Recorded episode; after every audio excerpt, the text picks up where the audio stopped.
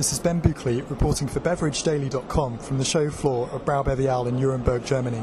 Now, the lack of high quality food grade rPET is hampering the aspirations of brand owners and fillers to increase the amount of rPET used in their packaging portfolio. That's according to API, um, one of the leading um, designers and manufacturers of, of PET preforms in Europe. And I'm, I'm delighted to be joined today by Kinza Sutton, API marketing manager. Kinza, thank you for joining us. Why precisely is the lack of um, quality food grade rPET a problem? Well, a lot of brand owners have aspirations to include 25% or above of rPET into their products, into their bottling products. So people like Coca-Cola are including rPET on a daily basis. Coca-Cola tend to be the industry leaders and where Coca-Cola do things, most of the beverage companies will follow. This has created a huge demand for rPET.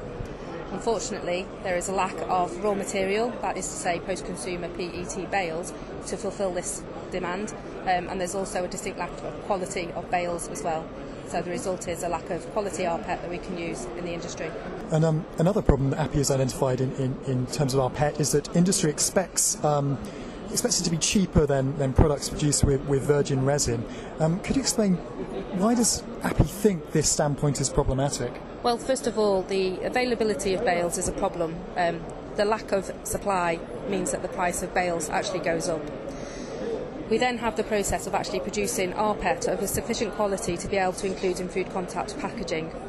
When you actually have the rPET in the processor into to produce preforms, there is a lot more process required than virgin PET. So, for example, you need more blending machinery, you need more stock keeping units, more changeovers, etc. And this all adds to the cost of the process.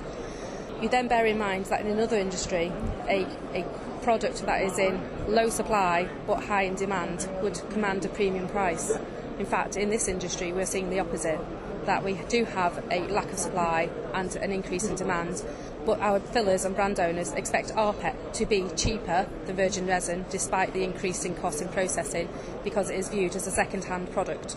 And, and finally, um, are there any ways in which we can step up um, usage of rPET um, within packaging?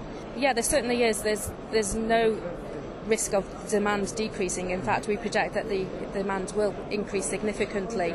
This is something that the, um, the processors and the um, beverage companies cannot address alone.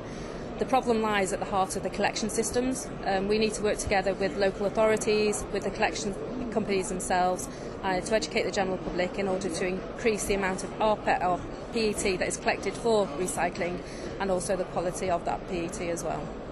Well, thank you, um, for those fascinating insights. This is Ben Buckley reporting from BrauBeviale in Nuremberg, Germany.